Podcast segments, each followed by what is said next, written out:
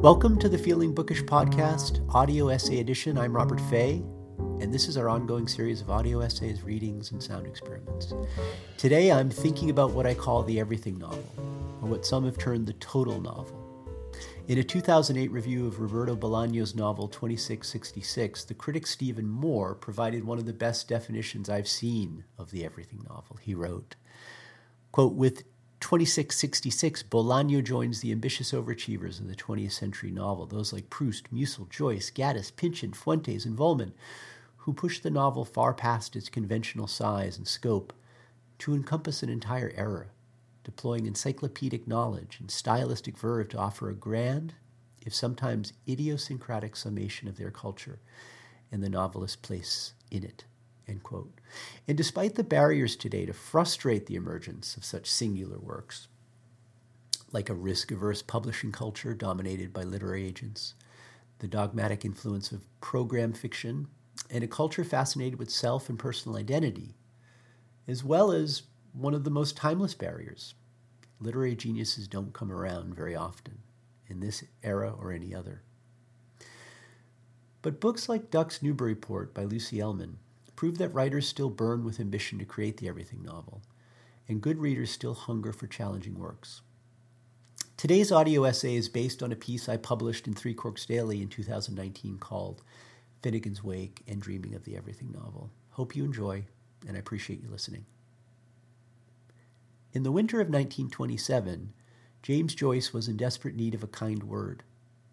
It didn't seem to matter that he was a genius the man who'd published Ulysses five years earlier, an artist of such magnitude that another Irish genius, a young Samuel Beckett, was devoted to him and acted as his personal secretary. Joyce was completing a new novel under the working name Work in Progress, now known as Finnegans Wake, and nearly everyone who had read drafts hated it.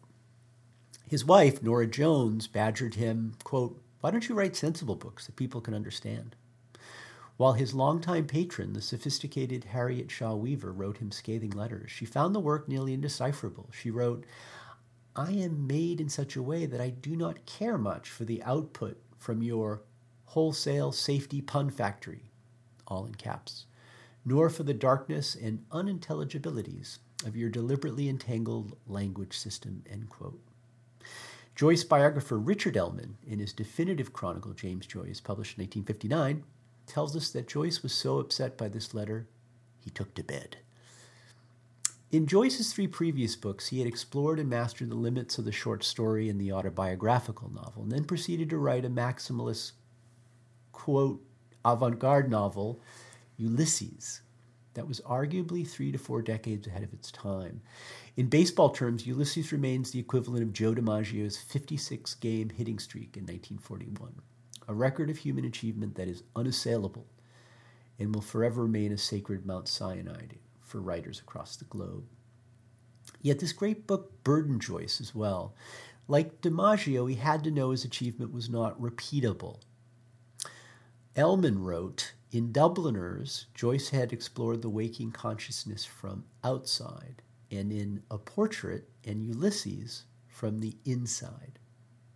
He had begun to impinge but gingerly upon the mind of sleep, that the great psychological discovery of the century was the night world, something he was very aware of. Ellmann, we can't forget, is referring to the writings and work of Sigmund Freud and his psychoanalytic theory, which was an intellectual bombshell in the early 20th century, rivaled only by Einstein's theory of general relativity. In Finnegans Wake, Joyce was looking to create an entirely new language for the new territory of the unconscious, of sleep, of the dream world. A novel that was to be as total and complete as life itself. I must confess I've not read any portion of Finnegans Wake. And as a sometimes book reviewer, essay, and podcaster, I loathe to admit gaps in my reading. But with Finnegans Wake, the feeling is different in a way. I almost take pride in my non reading, in the way some people boast of successfully dodging jury duty their whole life. Now, to avoid a difficult book simply because it's difficult is certainly inexcusable. But to pass on Joyce's late life pun factory could be, considering one's job, station life, or childcare responsibilities, a prudent marriage or sanity saving choice. There is much to be said for a night or several on the couch watching The Crown and eating Ben and Jerry's with your favorite companion. One can even imagine good old Joyce himself right alongside, having a Jameson, squinting at the screen and making biting, off color jokes about the Queen of England having sexual intercourse with people other than her husband.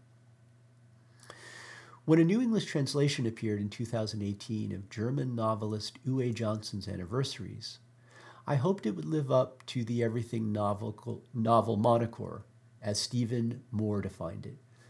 But I found the organizing structure of the book, the protagonist absorbing the contents of the New York Times each day, and then the author intermingling these topical events with her life and Germany's troubled past, interesting for a time, but predictable and tiresome, quite frankly, when projected over the span of 1,700 pages in two volumes.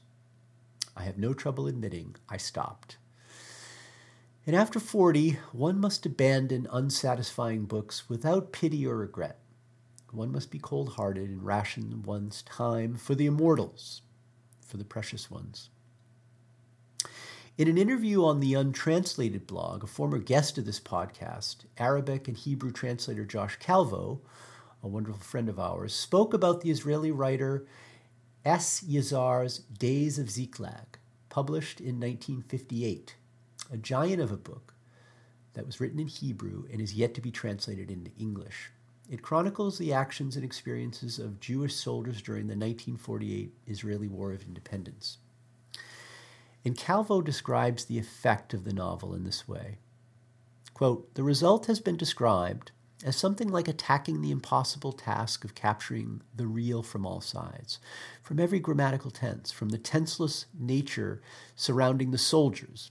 Yizhar exploits every available linguistic, thematic, and literary force possible to capture the infinite richness of a single moment of human experience. End quote. Love that passage by Calvo. One could easily say something similar about Ulysses, which tries to capture the, quote, total real of Dublin in 1904, or even about Don DeLillo's Underworld, though I'm not comparing the works. An ambitious book in its own way, though he takes a more macro approach to time in investigating 40 years of 20th century America in his tale of baseball, Cold War politics, and popular culture. Karl Ove Knausgaard, in his six autobiographical novels, that encompass my struggle documents the stream of life by focusing on the accumulation of the personal, familial, and domestic minutiae of a stay-at-home dad slash writer. Knausgaard focuses a magnifier on those mundane moments novelists have always assumed they had to dramatize or ignore. His books are like a warm blanket draped across your lap as you relax before a wood stove. A friend is there with you, talking, a pleasant person, a person that leaves nothing out. It's like this quote, we went to IKEA and bought a baby changing table, which we loaded with piles of clothes and towels.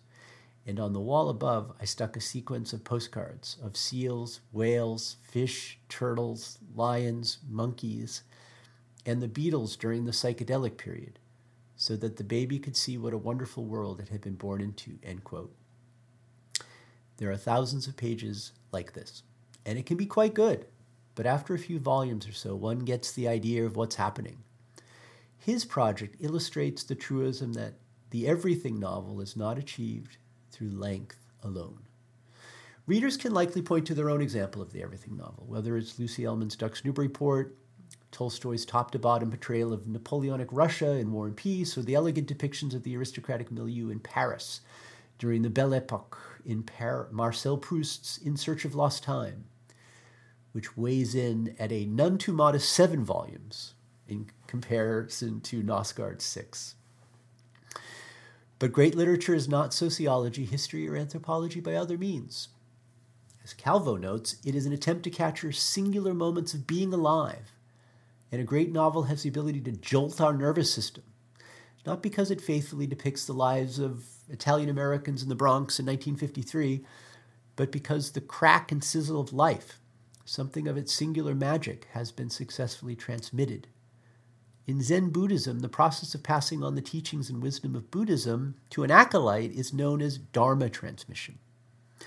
I don't believe wisdom is transmitted via novels, but certainly the sense of being alive is present in the great works. If life has taught me anything, it's that something acquired, something achieved, usually proves inferior to the process of gaining, trying, wanting. The yearning within one's imagination is always more delectable, more perfect than anything held close and finally owned. The everything novel I want to read is in my mind, of course. The perfect everything novel. Not in any of the world's great libraries, but that doesn't mean I will stop looking for it. The novel I want to read might possess the brevity of a Lydia Davis story, or perhaps be longer than Balzac's The Human Comedy. The everything novel I want to read is likely the novel I need to write, which is to say, I must spoil its perfection in my mind and flush it out into the open, where it will prove mortal, and complete, and a true child among the masters. The everything novel is as rare as a human life truly lived, and it possesses that imperceptible, mysterious link between life and literature that many sense, but few can articulate with any precision. James Joyce had to reject the dogmas of the Catholic Church to be the man he needed to be, but he remained fascinated with the Mass his whole life, and in particular its sacramental mysteries, including the transubstantiation, which is the Catholic belief that the communion bread and wine become the body and blood of Jesus Christ during the consecration at Mass. The Catechism of the Catholic Church states that during the consecration, quote, there occurs the change of the entire substance of the bread into the entire substance of the body of Christ, even though the appearance of bread remain. An important point Catholics do not believe it is a symbol of Jesus. It's the real deal. In other words, normal human senses perceive ordinary bread, but this is an incomplete perception. For the Savior of the world has now appeared in the church and freely gives himself to you, the believer. The connection between life and literature is somehow like this, for its mystery is hidden beneath simple materials, ink and paper, yet entirely unconstrained by these finite mortal things. And we know this because every so often, as we're stumbling around, more like fidgeters than readers, it happens.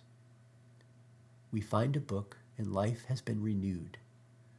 We've encountered, just for a few short hours, the promise of everlasting life. Thank you for listening, and please let us know what you think about the Feeling Bookish podcast on Apple Podcasts or follow us on Twitter or Instagram. Thanks again.